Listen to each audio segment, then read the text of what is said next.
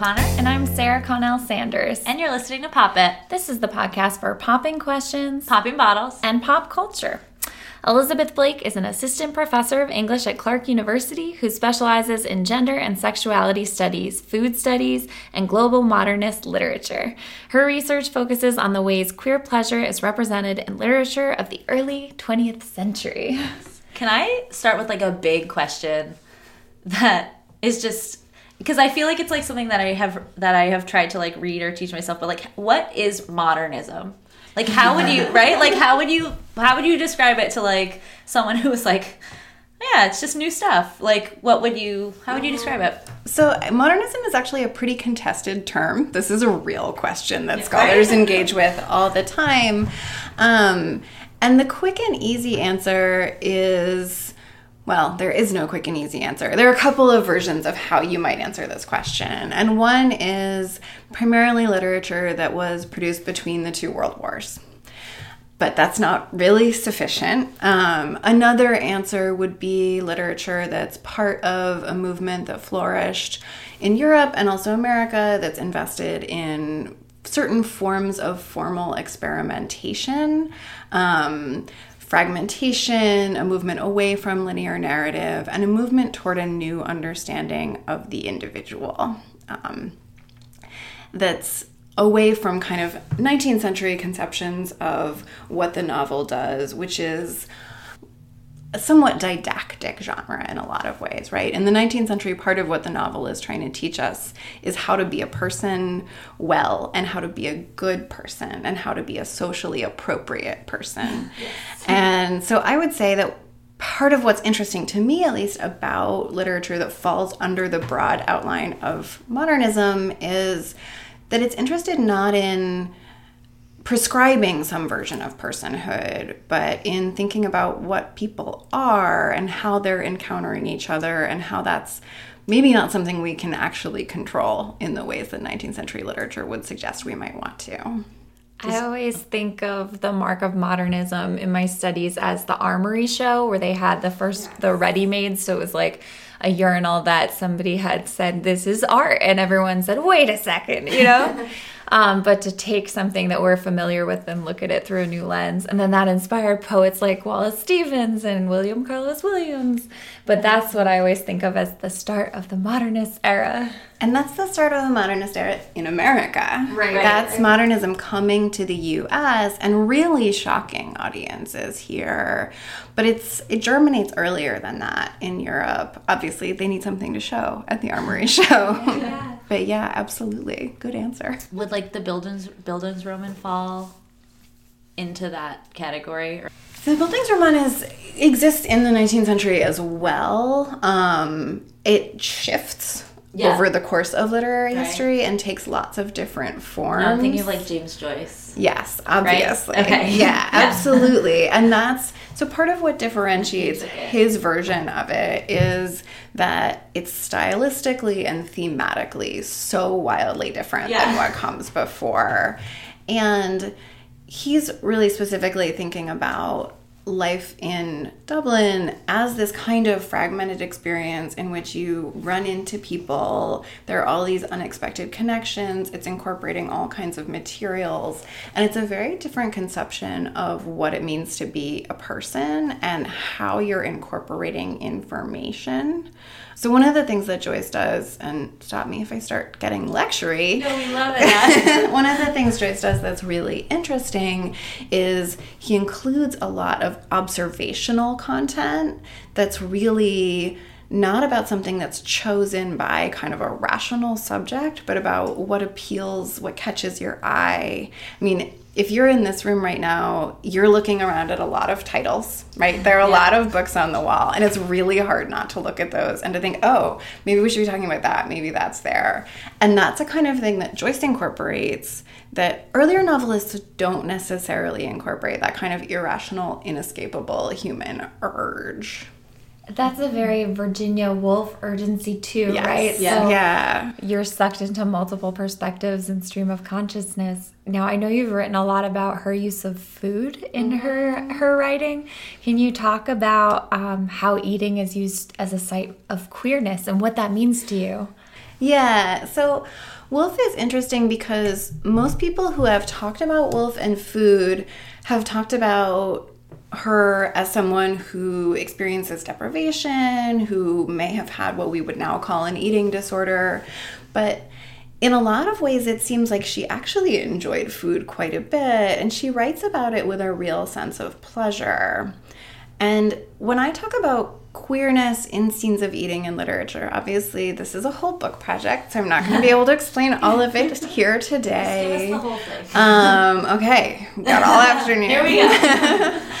but what I'm interested in is something that's not exactly homosexuality, right? It includes and incorporates that, but it's also about a kind of resistance. It's about the kind of stance that queer has taken on, right? Queer was originally used as a kind of umbrella term that would accommodate more non normative sexualities than just gay or lesbian or bisexual. That would mean something a little more flexible, a little more open and capacious. But it's also become a kind of stance of resistance, it's become a political term. So when I use it, and this is in keeping with most people working in contemporary queer theory, I think of it as both something that's about forms of pleasure that we're not supposed to have, unexpected forms of pleasure, and a kind of resistance to norms involved in embracing those forms of pleasure. So it's saying, here's a thing I'm not supposed to like, but I like it. And that liking is important because it unsettles all of our existing understandings of what it means to like something. And in modernist literature, this often, this unsettling of norms around food goes along with, in parallel to, or in combination with, unsettling of norms around sexuality. So it's not exactly just sexuality, but it's sexuality and more. So it opens up a set of questions about what can feel good or what can taste good. One of the things I saw you reference to when you were talking about this subject was the middle brow. And that was something I had never heard before. Mm-hmm. But, like, what is a middle brow writer? And then you had mentioned that the the early 20th century middle brow writers were using food to signify pleasure as well. Mm-hmm. Is Virginia Woolf a middle brow writer? Virginia Woolf is not a middle brow writer. Um, though Virginia Woolf is the person who coins the term middlebrow conveniently. Um, and she coins it in response to an ongoing public debate in which she is being called over and over again a highbrow. So oh, she coins the term in an essay that is it's framed as a letter to the editor of a newspaper, which she never sent, and the essay wasn't published until much later. Um, and she begins with this sort of performative performance of highbrowness, where she says that she's writing because of a review of her work in which the writer neglected to call her a highbrow. Right. So she's taking this all from a very satiric distance. And she sets up this tripartite structure, which is a really specifically classed structure between the highbrow, the middle brow, and the lowbrow. And it's pretty historically specific. I when sometimes when I teach about this, try to think of examples in the contemporary moment, and it's not always easy to come up with legible examples because these categories are much more complicated and fluid now in our modern media landscape. But we might think of the highbrow as like a group of New York poets, and the middle brow as sort of medium bestsellers, and the lowbrow as books you can buy at the grocery store. That's the very simplified yeah. version of Which it. Which is wild because the lowbrow is the most financially successful Absolutely. type of writer. the way yes. to go. yeah. Yeah. James and, Patterson. Yeah, exactly. yes, Clive Cussler. yeah. So the lowbrow circulates the most. The middle brow circulates sort of the second most.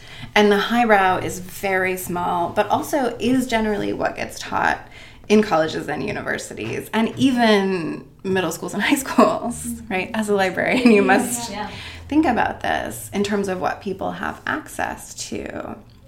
So she describes this system that becomes kind of a, a broad shorthand for how the literary field is structured and often becomes something that authorizes kinds of snobbery, right? Mm-hmm the middle brow is often quite demonized for its aspiration to being part of the highbrow. Gotcha. And it's it's also a feminized genre. The middle brow is mostly women's writing at this period in history.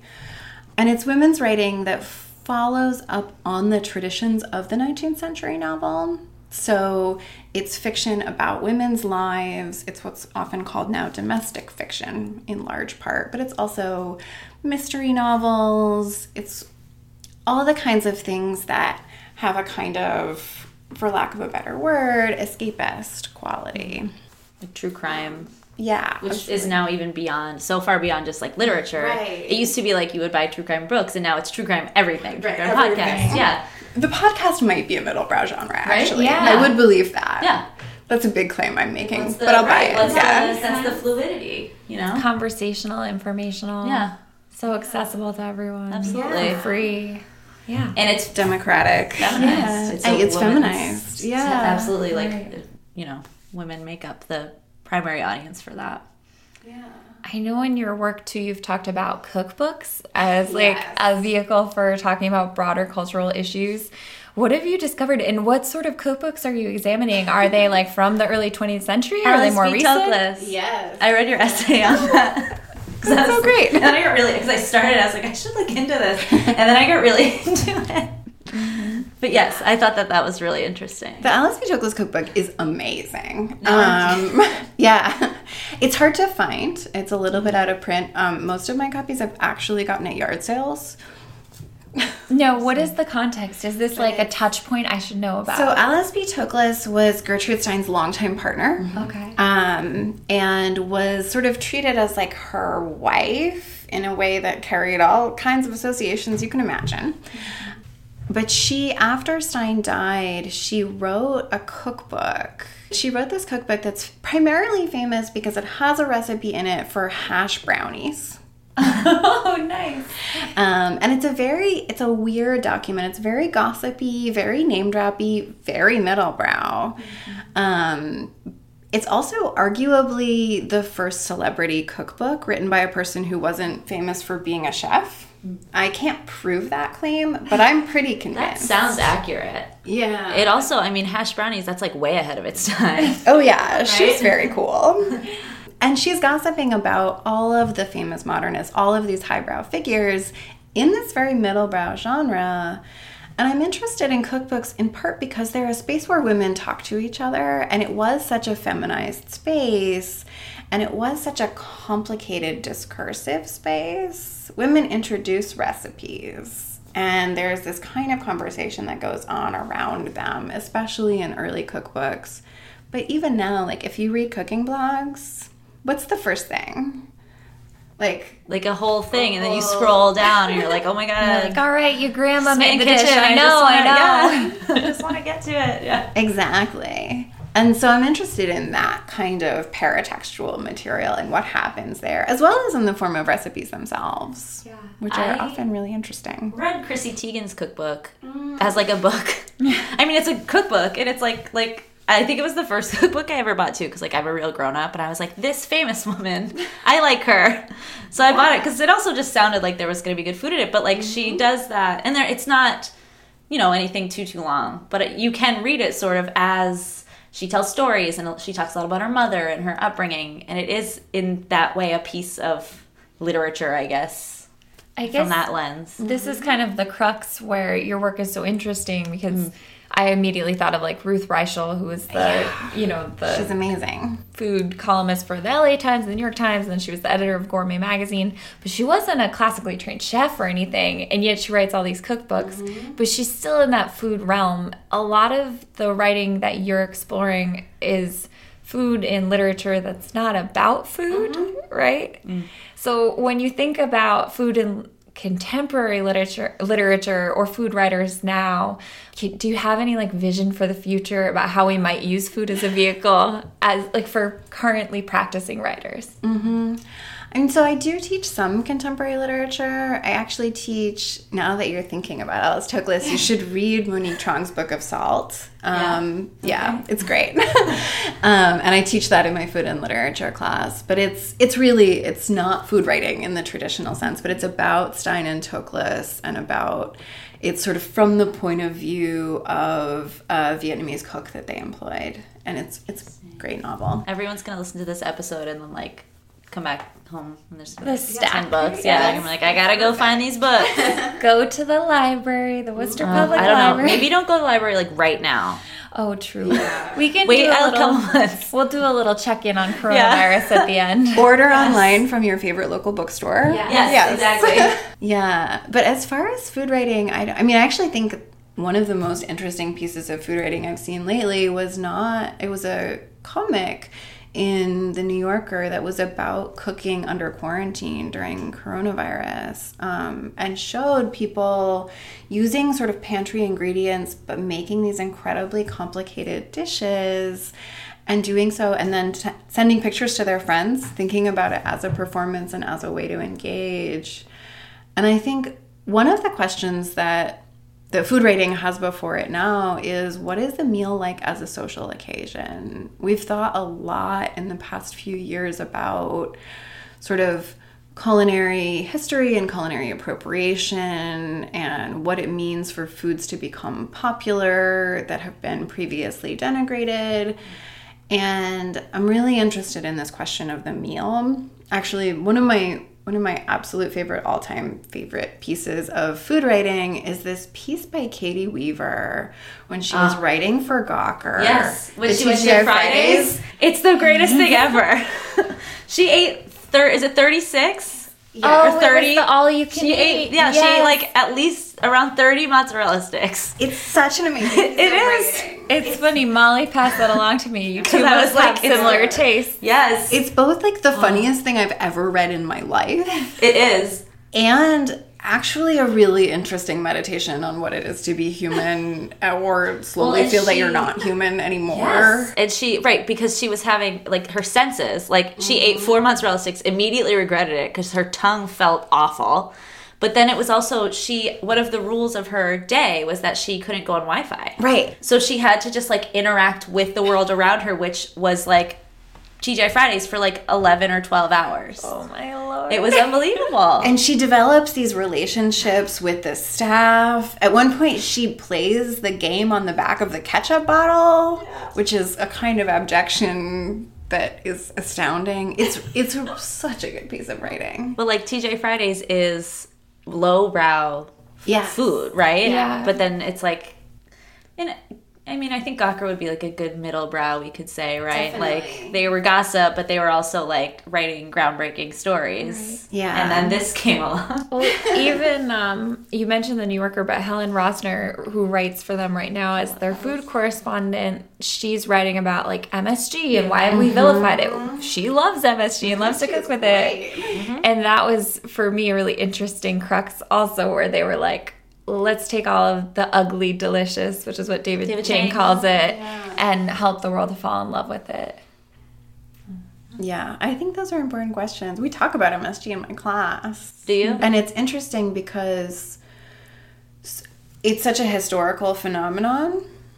We all, I suspect, lived through a moment when everyone was afraid of MSG Yeah. and everyone was saying it's really bad. It's worse than like regular salt. It's gonna kill you. It's Gives gonna you a headache, right? makes your stomach hurt. And it was a very racist moment. Yeah. But students who are a little bit younger, students who are 18, don't quite so much remember that, but know that there's something about MSG. Because there would be Right, their signs at. Asian restaurants that said no MSG here. I want MSG. I know. Like, can I have it? that's why I love David Chang too. He brought in a bunch of people and he's like, "Well, do you like Doritos?" And they were all like, "Yeah." And he's like, "Well, that has more MSG than any Chinese food that you're eating." I was thinking earlier when you were talking about like enjoying the thing that maybe you're not supposed to. Like I just love Funyuns like more than anything. They're my favorite snack. I love them. And it's this idea because some people are like, "Are you eating Funyuns?" And I'm like, "Yeah, I am eating Funyuns because they taste good and they're super crunchy." But it is it's that idea that like you know, stuff is gross, I guess. Mm-hmm. But is it? I don't know. No, I joke sometimes that like the contemporary version of my work would be like an extended defense of the comic book strip character Cathy and her constant desire for chocolate. Absolutely. Gar- Garfield and lasagna. Yeah. So, what is some of your favorite food? And then, have you had a mm. chance to explore Worcester at all in terms of what sort of culinary landscape we have to offer here? Um, I've only been here since August, so I feel like I should be asking you where I should eat. Uh, it's so probably the meal I eat the most often in Worcester is the spinach and cheese pinwheel from Banans. I love it. is Yeah. a super delicious lunch and it's on my way to work and I never regret it or get tired of it. But I've been pretty impressed so far with the restaurants in Worcester. I know it's not technically in Worcester, but I really love Udupi in Shrewsbury. I have not I have driven by it so It's many times. amazing. All right, well, add it to the list. It's all vegetarian and it's extraordinary, like super flavorful, right super delicious. And she's a vegetarian, so I was trying to think of some places like Fatima's. Um, Fatima's. I haven't been there yet, but it's on my list. Yes. Absolutely. And then Dead Horse Hill is so great about the hospitality experience where you can go in and say, "Look, I'm a vegetarian," and they'll be like, "Oh, we're gonna make you something Here's what we'll kick-ass." yeah, here's what we'll get for you. Great. I should do that. And I love Volturno. Yeah, I love Volturno too. Two for one Monday, Tuesday. I teach my food class until 9 Tuesday nights and then often just go straight to Volturno. you must be so hungry. Uh, yeah. Yes.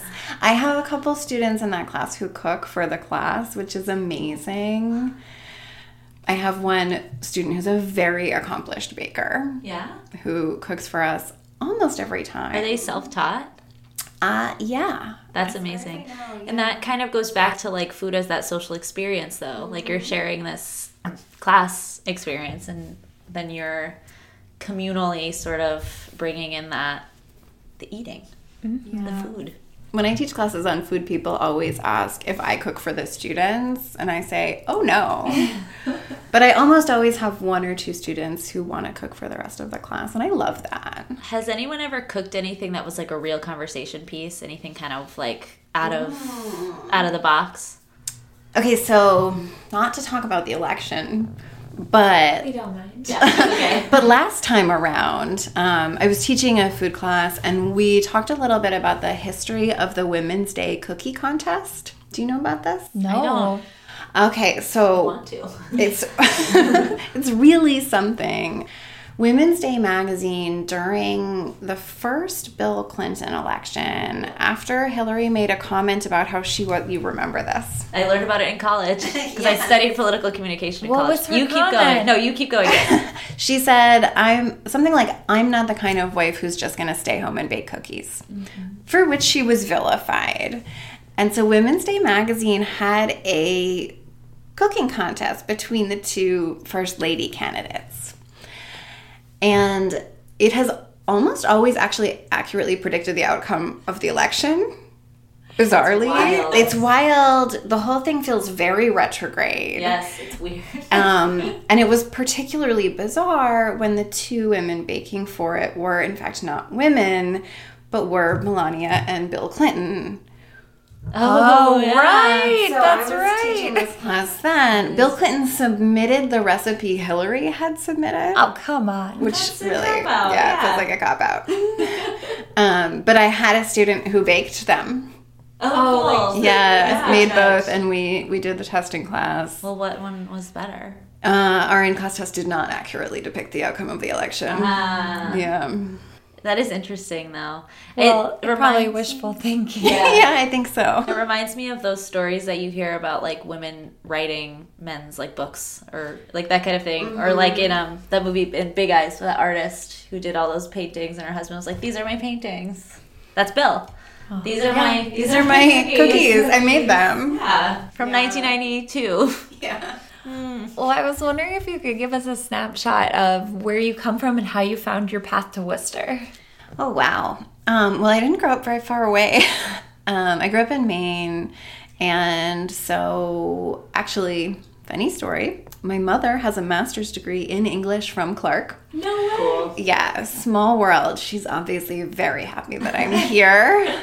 Um, and I've lived all over. I got very far away for college, lived in Oregon, lived in Chicago, lived in New York, and I've sort of just been gradually moving my way closer to New England. Um, I did major in English in college. And then I took some time off and worked in marketing, and I've done all kinds of things before realizing that I really just wanted to be back in school. Um, and yeah, it's been a pretty good journey, and I'm really happy to be here and hopefully to settle here. Yeah, Clark is a great place, specifically. Mm-hmm. Worcester is fine. We love we love Worcester. It is. It's a great place. Clark makes people fall in love with Worcester. Yes, and that means a lot. Being from here, you know, you, Yeah. you like when someone's in your corner. Yeah, I think Clark maybe even more so than other to a degree like beyond I think other mm-hmm. schools and I don't know if it's like the location or this like the philosophy of this like place but the campus is definitely open Right. to the community. yeah, and it's very community oriented as far as I think like programming goes too. Mm-hmm. And I did want to check in. We all work at schools. You work at a private college. Molly works at a suburban elementary school, and I work at an urban middle school. How are each of our institutions dealing with coronavirus, and how are you feeling personally? I am just concerned about like other people at this point, right? Like my concern is like, and it's funny because I thought of like one, just like in my more immediate circle, I thought of like one person that I was like would be concerned about. But then like as time went on, I was like, oh my god, there are so many that I could think of. Um, I will say that last night it was awful. I was like, oh well, my grandparents are dead, so. It's you know like it was terrible though, And but I thought your that, cycle like whew. yeah. yeah oh yeah I like, spiraled wait, last yeah. Because well because last night was crazy. So like this this will be last week at the time Right. this comes so we're out taping this on oh my Thursday, god March within 15 minutes last night the president made a bunch of incorrect uh, assertions at a press conference about the whole situation. Tom hanks on his twitter was like hey guess what me and rita got it But we're fine. They're in He was, Australia. Like, so calm, and I'm like, that's good. Well, that he's speaking in such a calm and yes. forthright manner. And some people actually have speculated that part of the reason that he like immediately came out and talked about it was that he wants people to be serious about it, mm-hmm. which I would believe about Tom Hanks, right? Like he's like the altruist, like he's like mm-hmm. no. We have to tell them. Yeah. Um, and then the NBA canceled the rest of their season. So that for me was the most jarring because I that's thought huge. that's big business. These people are Yep. successful in part because they they value greed is the wrong word, but they value money above it's all a else. right. It's a it's a large. It's one of the biggest businesses in the country. Sports. So for them to turn away from potential revenue for me was a little scary. Yeah, you know? that was crazy. Absolutely. Um, and they, and the reason that they canceled the season is that a player tested positive. He, Rudy Gobert, has coronavirus, and he, I mean, between someone made a like a graphic basically saying like within the last however many days they have like Utah has played this team, who's played this team, who's played this team, and it just goes and goes and goes. And um, Charles Pierce, Charlie Pierce, wrote a piece that said I had forgotten about the ball. And it was it was all about how because they're like, well, they don't really come into contact with each other, but every single person, the whole entire point is to get like come in contact with the ball as much as you and can. Sweating. Yeah. Yep. Um, but yeah, so that was crazy. So I think that I think sort of overnight. I think it started earlier in the week, but overnight it sort of started to feel a little scary. We had um planned for this week. My district was supposed to have like an uh, a professional development day tomorrow, where all the adults were going to be in one building, and they just canceled it.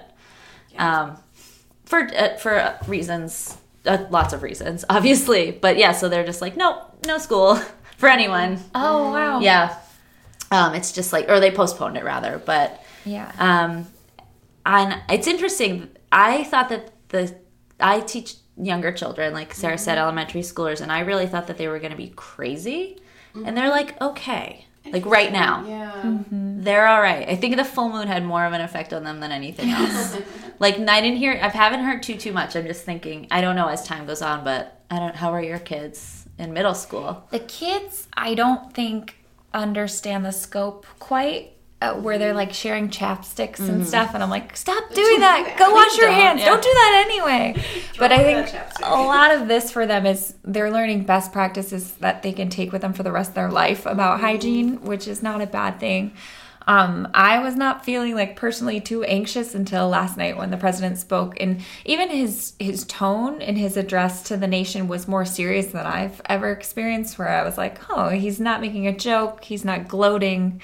Yeah. This seems like perhaps he feels threatened, um, which is out of character for him. Well, I think, I mean, I wonder that if he is super paranoid about it, mm-hmm. and it seems at this point very likely that he's gonna get it, Right. just because of Yeah. CPAC and just because of the way that things, it, the way that politicians like live their lives every single day. It's like they shake hands with people constantly.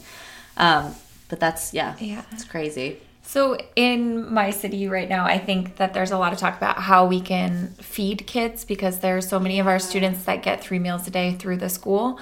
And it looks like there are summer food service provisions in place where all summer long there are sites that these kids do go to to get the food. And so we'll be able to continue that if we have to take a little break, do a deep clean, let everyone quarantine. That's been um like Chicago and Seattle have been dealing with that question. But I just I worry about kids who are hungry mm-hmm. and then equal access to where I would like to be able to reach all of my students remotely and continue our curriculum. So I want to make sure these kids have the devices and the access that they need at home. Absolutely, and for some kids, I mean, school is like a safe place too. Yeah, that's something we're thinking about It's- a it lot is. as a residential institution. Is that there are people for whom going home is a financial hardship, but there are also people for whom going home is Absolutely, like domestically and, and internationally. I mean, there's so many international students. many international students. Yep. Mm-hmm. But It's happening. Now you explained something interesting about the schedule at Clark.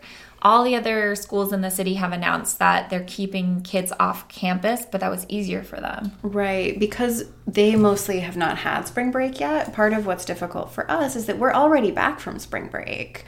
So for us to close down, which may end up being the only option, requires asking people to travel, which I think we'd rather not do. So it's a little more complicated for us. And I think that's part of why we're in a different position than most of the other schools around here right now. Absolutely. Huge international enrollment mm-hmm. too here at Clark. Mm-hmm. and just trying to find a way to make sure that students have the support they need, mm-hmm. Which is obviously our first priority educationally and personally. It's a huge financial impact for a lot of them that we don't want them to have to suffer through. This is the first time too I've thought about how I mean we acknowledge our privilege all the time, but about how freely I go to restaurants and buy whatever food I want and eat at will. And I started thinking like, oh, you know, I might have to exercise some moderation in the future for a number of reasons if this continues. oh no, Molly. Allergies.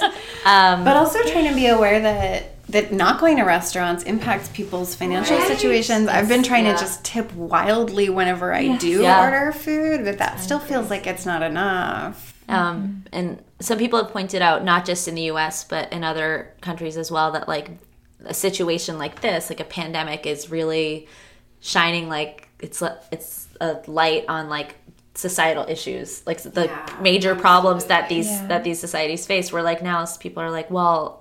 We, we should all have healthcare because Yeah. you know like stuff just in but like beyond that someone was like oh is a pandemic finally gonna get like workers rights that they've been fighting for for mm-hmm. years because all of the like the Olive Garden and Trader Joe's and all of these different places now are finally instituting stuff like paid sick leave that they didn't have before. Um, so it's been surreal too, though. Like a very, it's a. I still feel like we're outside of it where we're looking, and it's mm-hmm. just. Mm-hmm. So it's been really crazy. Yeah. Yeah. I don't remember feeling this threatened by something in a very long time, Yeah. but then I have to just keep reminding myself that you know, like we're all doing okay. Right. It's gonna Yes. we're gonna get through whatever it's gonna be difficulties we have are like they pall in comparison to what a lot of people deal with in their daily lives. I'm sure. absolutely. Yeah, absolutely. Well, when can we expect your book?